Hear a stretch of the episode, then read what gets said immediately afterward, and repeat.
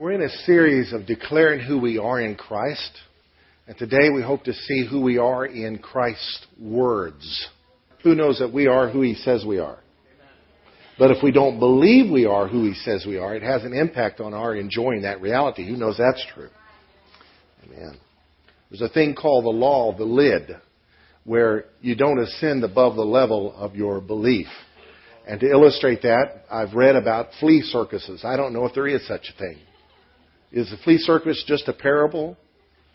But in the story of the flea circus, you can put fleas in a jar, put the lid on it, and the fleas will stay in there for a season. Obviously, you put holes in it, and they'll learn not to jump as high as the lid, and then you can take the lid off, and they'll never leave the jar.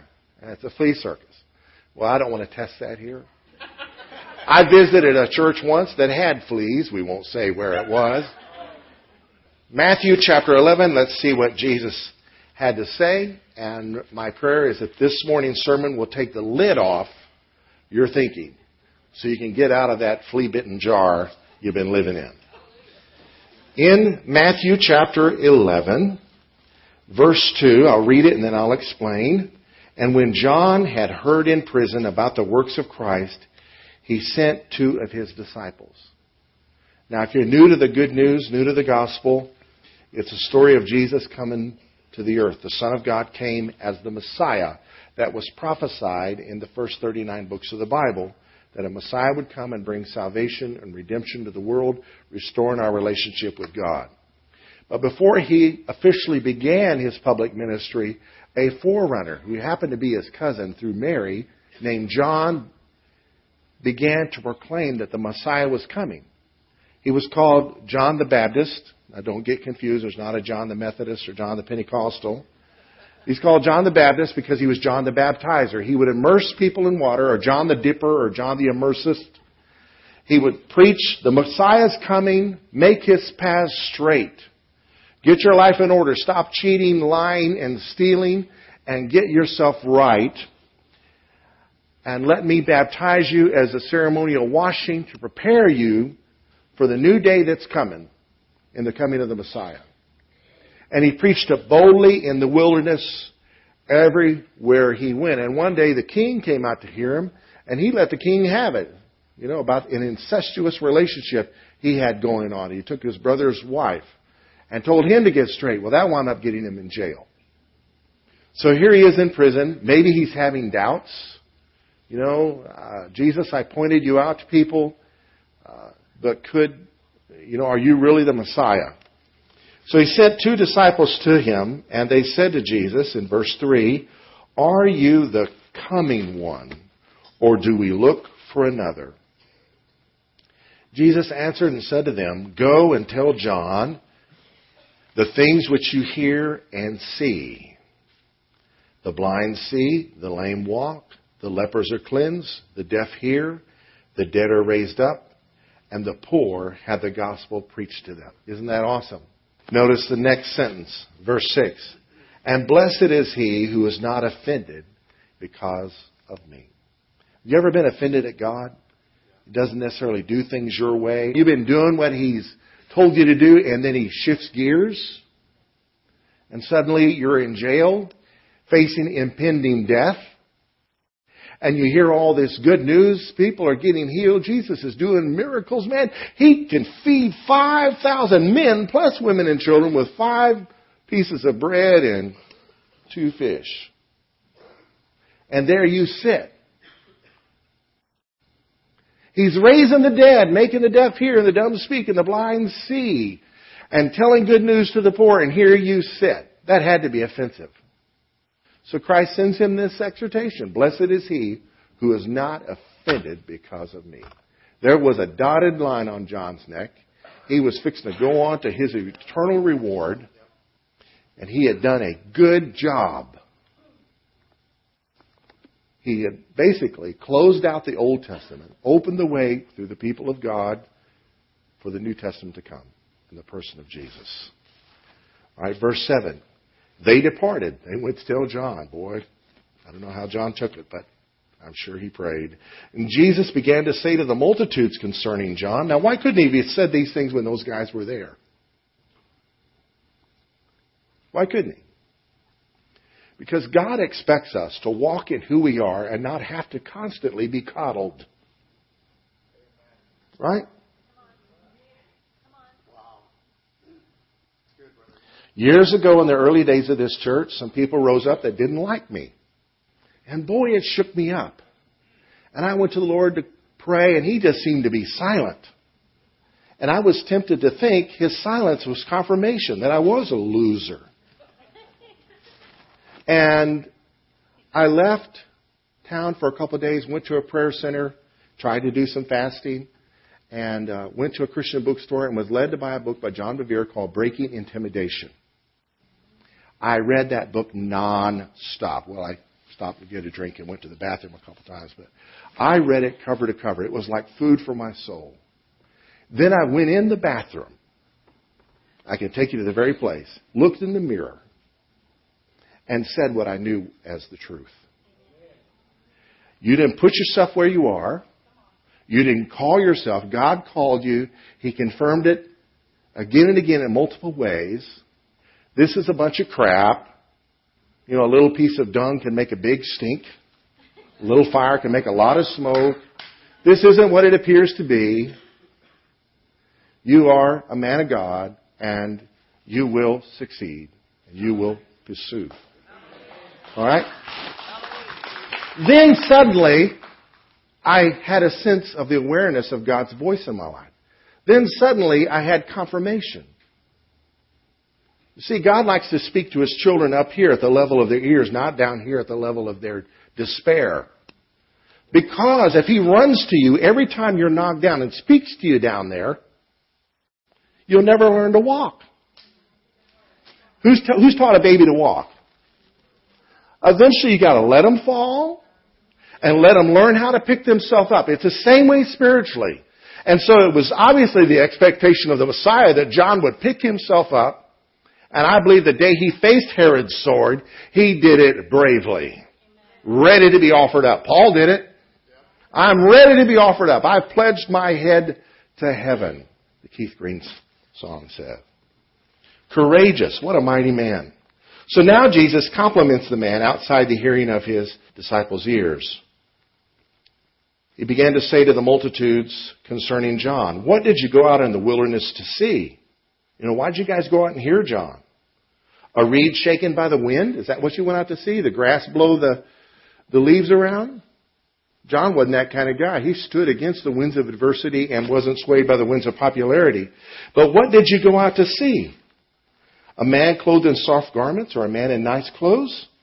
Indeed, those who wear soft clothing or nice clothes, John's clothes weren't nice, are in king's houses. But what did you go out to see? A prophet? Yes, I say to you, and more than a prophet, for this is he of whom it is written. And then he quotes this Old Testament passage that was talking about John the Baptist. Behold, I send my messenger before your face. So the messenger is John. The your is speaking of the Messiah, who will prepare your way before you. This was John, the one who came to prepare the way for the Messiah. Verse 11.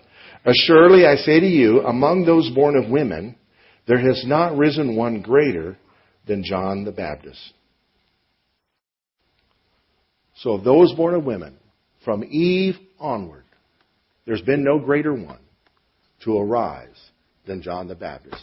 This means he was greater than Abraham, greater than David, greater than Isaac and Jacob, greater than Joseph. He was the greatest Old Testament character who closed it out as a martyr an awesome man worthy of our honor.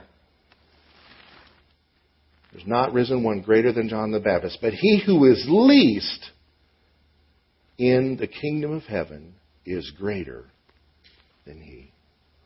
Let's pray. Lord, I ask you to speak to us from your word today. May we leave here with a greater sense of our purpose, with a vision for who we are, and to live from that position in Jesus' name. Amen. Today I would like to speak to you on the subject, You Are Great. If you would, if you don't mind, tell someone you're great. You are great. Now, Jesus didn't say what he said to put John the Baptist down. He didn't say he was inferior. He said he's greater. But we, the least in the kingdom of heaven, are greater than him.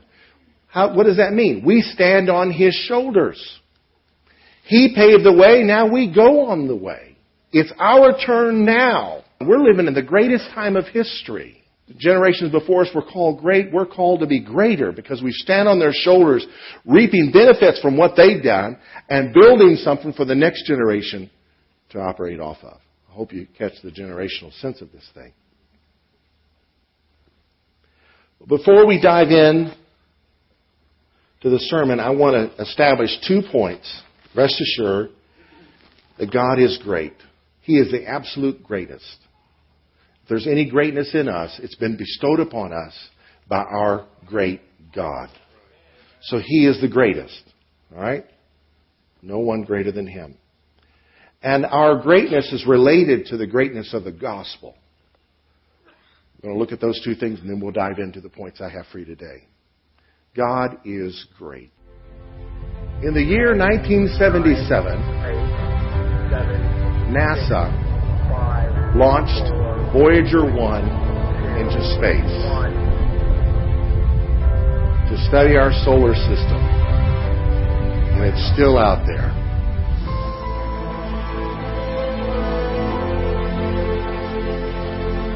It begins its mission exploring outer space 1977. Two years later, in 79, the Voyager reaches Jupiter. Two years. A year later, in 1980, the Voyager reached Saturn flying by close enough.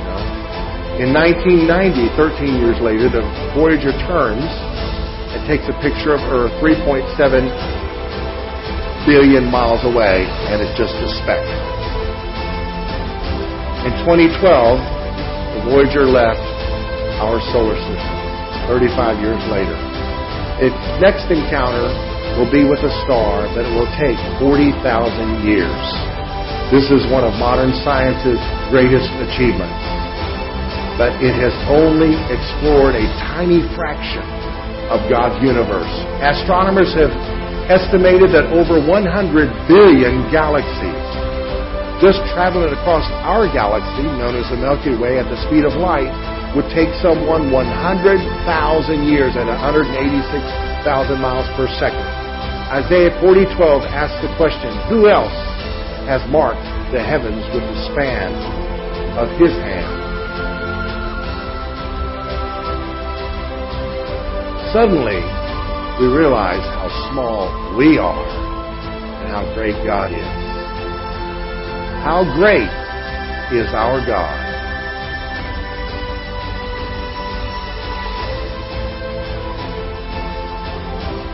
The heavens declares his glory, and the earth shows his handiwork. God is king over all the earth and worthy of our praise. We give him some praise. Elder Greg is coming to tell us some things about the greatness of the gospel that's taking the earth by storm. In any war, there are two things that you really want to control. You want to control territory, and you want to control what we used to call, back in the Vietnam days, the hearts and the minds of the people. What is taking place in the war that is going on here on earth today is a battle for the hearts and the minds of the people. And what we are not hearing, brothers and sisters, here in the U.S. is what is actually taking place worldwide. Some of the research that I have for you today that I want to tell you about comes from the CIA. So everybody raise your right hands. We'll deputize you as secret agents. it does come from the CIA and other sources as well. The CIA publishes a, a, a book called the World Fact Book every year, and they keep track of things that are going on in the world, obviously. As a matter of fact, they keep track of what's going on in 260 countries. Let me tell you what's going on in, in the countries. And this is news that you and I are not hearing from our media. Our media is telling us what? That the world is being consumed by Islam. It's not the case. Let me tell you what's going on in the world. The world is being consumed by the good news of Jesus Christ. Hallelujah. Hallelujah. There are, on that little dot, that little speck there the, that the Voyager took a picture of, there are about 7 billion people. Out of those 7 billion people, one in three today declare themselves as followers of Christ Jesus. One in three. And that number is growing by over 25 million per year. People don't tell you this. As a matter of fact, the number of new converts to Christianity each year exceeds the number of converts to the next 11 so-called great world religions. There are 2.5 million converts to Christ Jesus each year, and most of those are not casual converts. You need to hear me. These are converts that are being made in places where to declare the name of Christ Jesus means that you're very likely to lose your life or your family or at the very least your livelihood. And people are still receiving the name of Jesus Christ and saying, yeah, that's for me. That's for me. So let me just go through a few facts for you today so that you can be encouraged. These are things that you don't hear, but you need to know about this, brothers and sisters. In Mongolia, in Mongolia, the Christian missionary group Barnabas Fund said that in 1989 there were four Christians in Mongolia. And in 2008 there were about 40,000. Praise God. In Singapore, one of the most populous areas on the face of the planet, in Singapore, the number of Christians has increased in 1990 from 12.7% of the population to 17.5% of the population in 2010. In South Korea, the number of Christians has increased from 20.7% of the population in, in 1985 to 29.5% of the population in 2005. And in Vietnam, we're all familiar with Vietnam, in the last decade, the number of Christians has increased by 600%. The name of Jesus Christ is being lifted up across the world. Hallelujah. Hallelujah. So let's talk about the King Kong in all the world, and that's got to be China, right? King Kong. 1.355 billion people live in China today. And in 1949, when the Chinese Communist Party took power in China, Mao Zedong, the premier, vowed to, to wipe Christianity away from China. He vowed that he would do that. Never again would the name of Jesus be lifted in China. Well, let me tell you what's going on in China. And there's a, a, a uh, college Purdue University actually has a college that studies China and world religions. And the head of the department that studies that estimates that since 1980, that Christianity has been growing by 10% per year in China. To the point that there are now today more Christians than there are members of the Chinese Communist Party in China. Amen. Amen. It's good news. At current growth rates, by 2030, China will become the most populous Christian country on the face of the planet. As a matter of fact, by 2030, if things continue the way that they're going, one in six Chinese will declare the name of Jesus Christ as their Lord and Savior. Isn't that awesome? Here's the thing. Um, the Chinese government is well aware of what's taking place and they know that they're powerless to stop this good news from going forth. And they recognize that literally what happened in, in Poland several decades ago when the Christians rose up and the Iron Curtain ultimately fell because of it, they're worried that that same thing is taking, will take place in China. And I read a report that an elder of one of the Chinese churches said, We pray daily that the government will never declare religious freedom in China because he recognizes that the gospel is going forth despite the controls on the gospel. Hallelujah.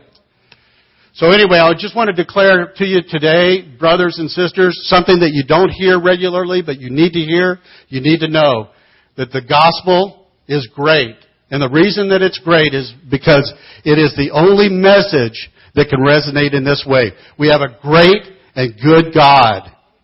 And He made a way to relate to us by giving us His only Son.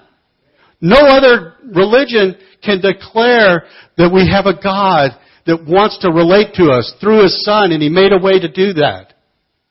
So rejoice, brothers and sisters. The news is good. Amen. Amen. Thank you so much. Thank you so much. You are great. Can we say that? Our greatness doesn't come from a vacuum. It comes from Almighty God, and we are built on the foundation of apostles and prophets. And the primary prophet that first came was John the Baptist. Yes? There are Baptist prophets.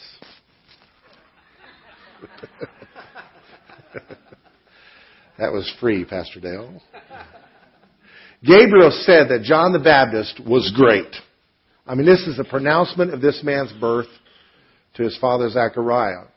He said in Luke 1:15, "He will be great in the sight of the Lord, and shall drink neither wine nor strong drink. He will also be filled with the Holy Spirit even from his mother's womb." So that you talk about ordained and called, this man was called. He was a great man. And Jesus said, "He that is least in the kingdom is greater than he.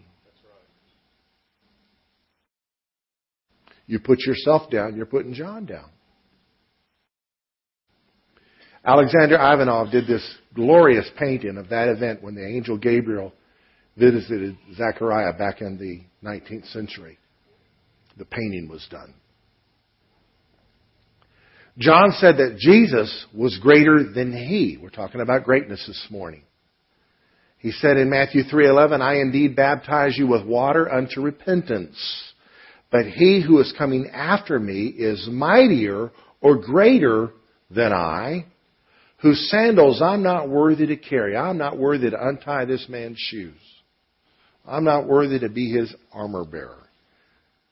He will baptize you with the Holy Spirit and with fire, and he will bring cleansing." Jesus said John the Baptist was great. John said Jesus was great. And Jesus said, We were greater. Here's a painting of John the Baptist pointing Jesus out to his disciples, painted by Vanini back in the 1600s. Beautiful artwork. Jesus said that the least one in God's kingdom is greater than John the Baptist. We just looked at this. There is not risen one greater than John the Baptist, but he who is least in the kingdom of heaven is greater than he. And each one of us is greater than John. Now, the Bible has a principle of interpretation in it, and that is a principle that requires a second witness. You don't want to build a doctrine or a teaching or a belief on just one scriptural witness. Otherwise, you'll take an obscure passage out of its context and form a doctrine like playing with snakes, playing with fire, drinking poison, women not cutting their hair, all sorts of other bizarre things that that somehow had meaning in the culture of that day. But if it's for all time, it's in the scriptures more than once.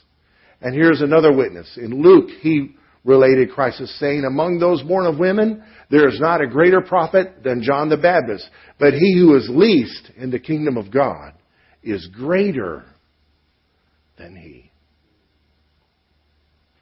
Tell yourself, I am great.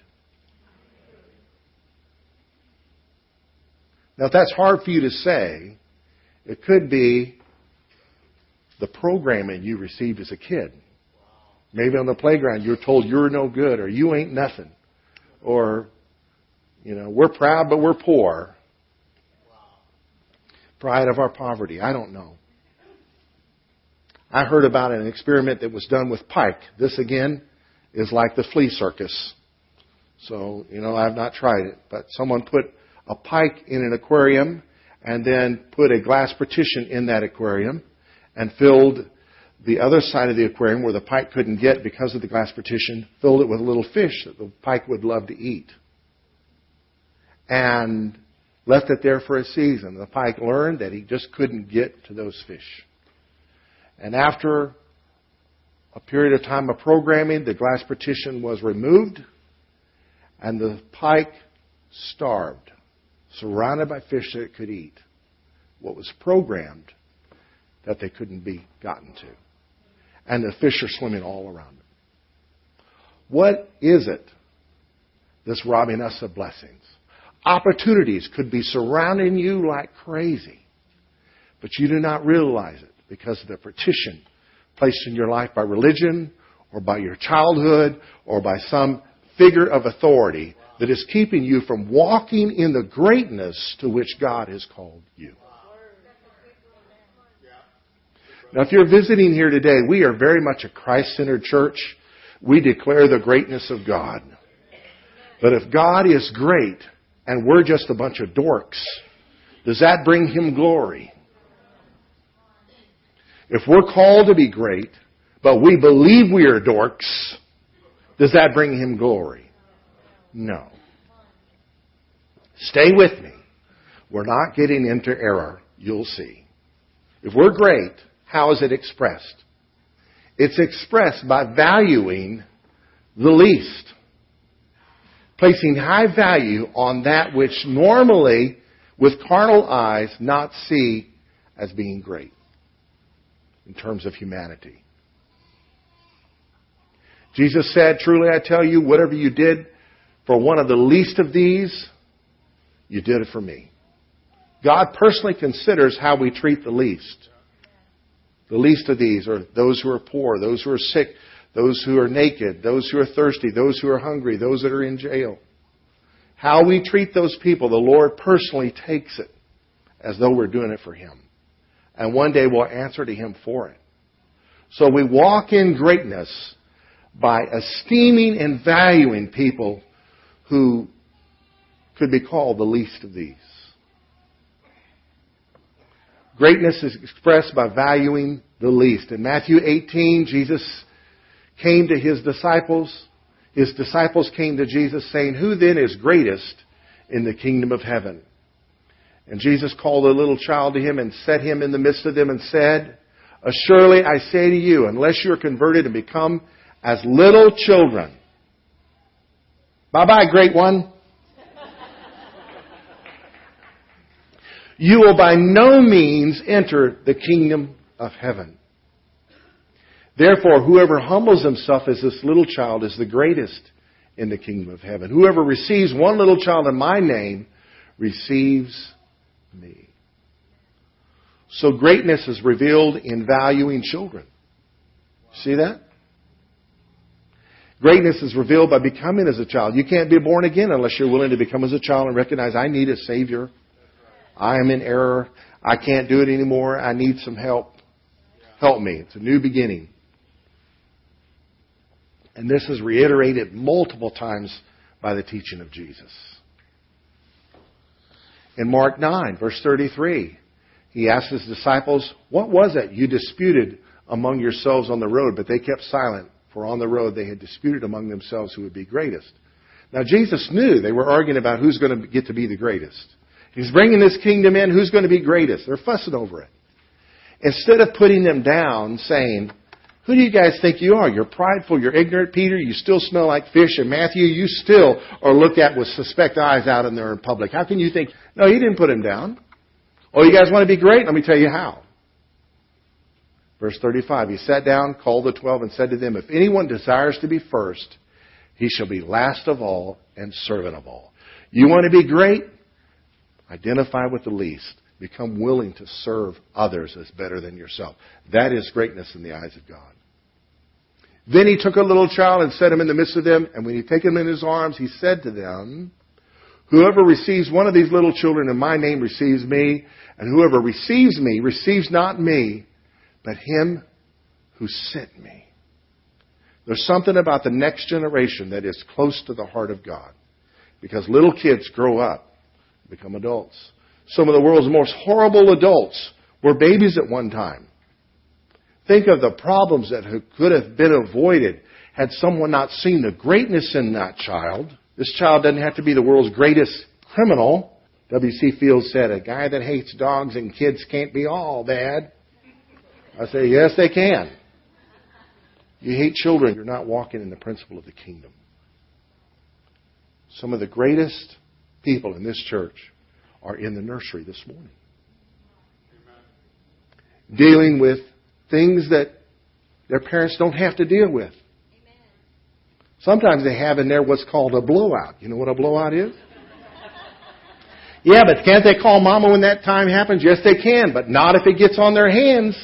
They don't want to touch the keyboard. So they got to deal with it. Great people value the people that are considered the least. That is just greatness. Awesome. This place should be filled with red shirts next Sunday. We're going to be dedicating great little ones, praying with them and letting the best child care possible for them take them out of here. They bring them here. Their mamas and dads are the best. We visited our grandchildren last week. We were comforted by the fact that they have the best care available. Their mama and their papa. Children are great. But they're a symbol for people that have problems, people that have needs, people that are helpless, people that are innocent, people that are ignorant, people that make messes out of their life need help. And if we are walking in our greatness, we'll do our part to help bring remedies to the situation. Greatness is expressed by value in the least. Luke 9 relates them disputing about who's the greatest. And Jesus perceived the thought in their heart, took a little child, set him by him, and said to them, Whoever receives this little child in my name receives me. Whoever receives me receives him who sent me. I'm personally considering how you treat children. That's what he's saying. You treat a child good, you're treating me good. You treat me good, you're treating my father good. This is big stuff. For he who is least among you all will be great. See the potential in the next generation. Some of the most annoying kids in the youth group are destined for greatness. As we're going to deal with the annoying ones in the next generation. In Luke 22, they're still, they still don't get it. They're arguing again about who would be the greatest. And he said to them, the kings of the Gentiles exercise lordship over them, and those who exercise authority over them are called benefactors. This is what they're talking about. Who's going to be Lord? Guess what? In the kingdom of God, there's only one king and there's only one Lord, and his name is. There you go. The rest of us are servants but not so among you. On the contrary, this is how the kingdom is going to operate. He who is greatest among you, let him be as the younger, and he who governs as he who serves. Now, because of the Christian basis on the founding of our country, as imperfect as it is and was when it was founded, our governments officials are called public servants. It's based on this premise. That God calls all of our leaders to return to this value where it's more than just lip service, but they truly deem how can I serve the public and consider generations to come with every decision that we have, rather than popularity contest. This is what the disciples were seeing. Who's going to be greatest? Who gets to be the yellow cube? Who gets to be a king of the hill? Who gets to be at the top? This is the world's interpretation of greatness. This is what Jesus does. He turns the world upside down. You want to become great? Serve others. Serve those that the world says isn't so great. Serve hurting people as greater than yourself. Greatness is revealed by loving one another. In John 13:35, Jesus said, "By this all will know you are my disciples." Let me ask you this question. Is it an honor to be the Lord's disciple? Would it be good for everyone to know that? By something other than our telling them? You know, spending big bucks on a billboard. We are the Lord's disciples. Everybody still won't know it. This is how they'll know. If you have love for one another. Our greatness is revealed through our love for others, especially one another. Greatness is practiced by honoring others. In Romans 12:10, Paul writes, "Be kindly affectionate to one another with brotherly love, in honor, giving preference to one another, not lagging in diligence." You know, don't be half hearted with this thing. Do it diligently. Honor others. Fervent in spirit, serving the Lord. This is what we're called to as great people to serve one another with diligence, doing our best to help each other. And our greatness is seen by helping the weak. What are we doing this morning? We're saying the same thing 14 different ways. Well, someone will leave here and say, I got the message, Pastor. Please, let's go home and do it. Romans 15:1 We then who are strong ought to bear with the scruples of the weak and not to please ourselves. Can scruples be something that's annoying? Well, if you're strong, you ought to be able to bear or endure with the scruples of the weak. You ought to be able to put up with scruples of the weak.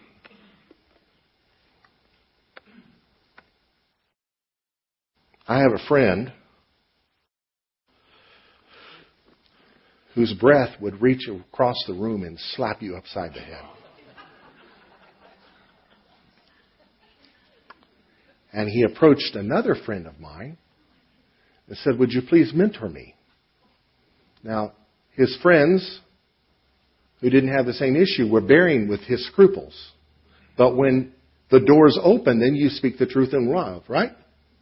So this other friend in love told him, brother, you stink. Your breath is nasty. Get a toothbrush and use it daily, every morning and every evening, between meals or whatever. Do what you can. No wonder your boss doesn't want to talk to you. I've seen that first friend a few times since then. Never got slapped. Been up close. Been in the same room, been in a small room with him. Somebody bore with the scruples until the right time to share the truth in love. Why? Because a second friend is great and wants to help him be great and experience a greatness. You see that? Let each of us please his neighbor for his good, leading to edification. This is what builds a church up. Relating to one another for their good. Not based on their past, but based on their future. May the Lord make us such a healthy church that we view one another through the eyes of their future, through the eyes of their calling, through the greatness that has been bestowed upon them and the righteousness that has been imputed to them, rather than their past. For even Christ did not please himself. If you rest in the fact that you're great, and now you have a calling to help others, it prevents you from living for other people's approval.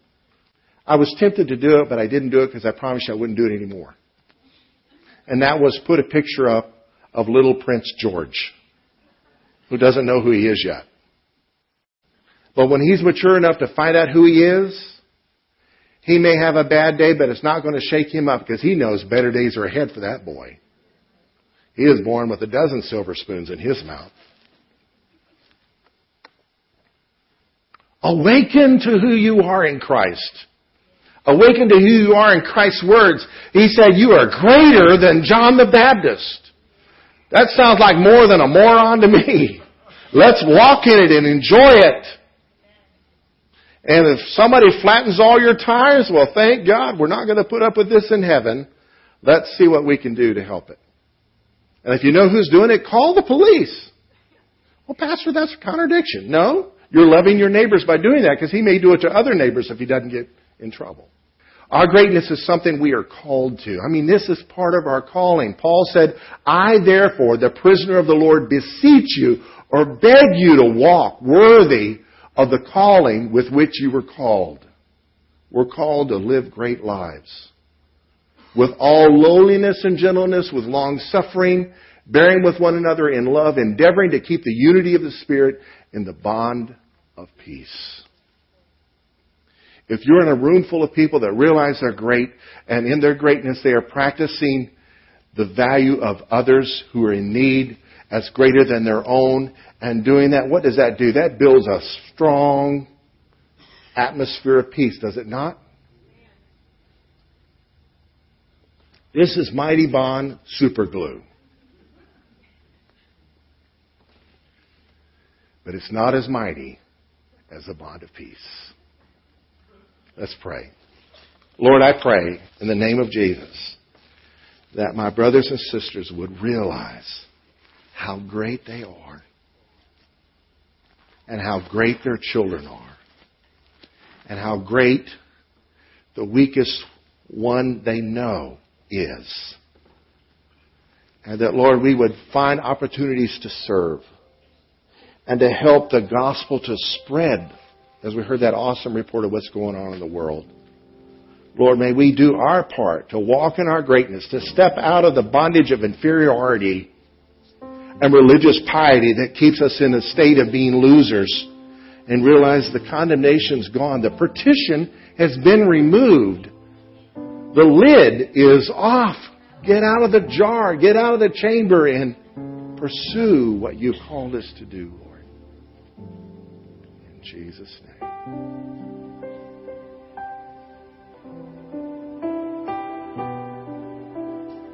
And Lord, we recognize this is based on your greatness. And it's humbling in a healthy kind of way. Lord, I pray that no person would take these words today and use it to add it to their reasons to be prideful, to look down on others. But Lord, to realize that the stronger is called to serve the weaker. You have bestowed gifts strength to serve others in Jesus' name. Forgive us for the times we've attempted to be Lord over others. Help us to be like John the Baptist, messengers, forerunners of your second coming, preparing the way for the return of the Messiah. In Jesus' name. I thank you, Lord, that you're coming for a bride without spot or wrinkle. A glorious bride with marching boots on, ready to do your will as your army. In Jesus' name, amen. Let's stand. If you're here today and you'd like to receive prayer about anything, we'll be up here to pray with you. Right now, as they're coming forward, just come on up with them. We'll be facing you. Just come on up to a person facing the crowd and ask for prayers. Pastor Shake leads us in a song. Oh, I'm running to your arms. I'm running to your arms. The riches of your love will always be enough. Nothing compares to your of the world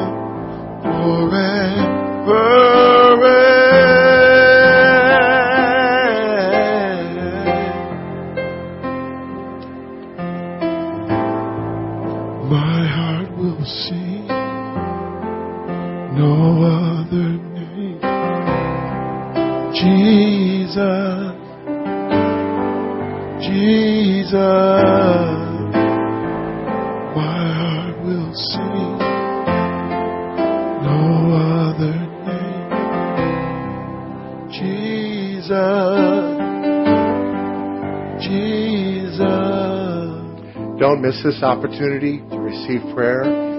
We're here to pray with you about anything. The Lord will move mightily on your behalf. May He bless you and keep you. May He cause His face to shine upon you and be gracious to you. May the Lord lift up His countenance upon you and give you His peace, His rest, and may you walk in the greatness He has bestowed upon you. May you see yourself and others through His eyes. In Jesus' name. Amen. Go get them, great ones. Go get them, great ones.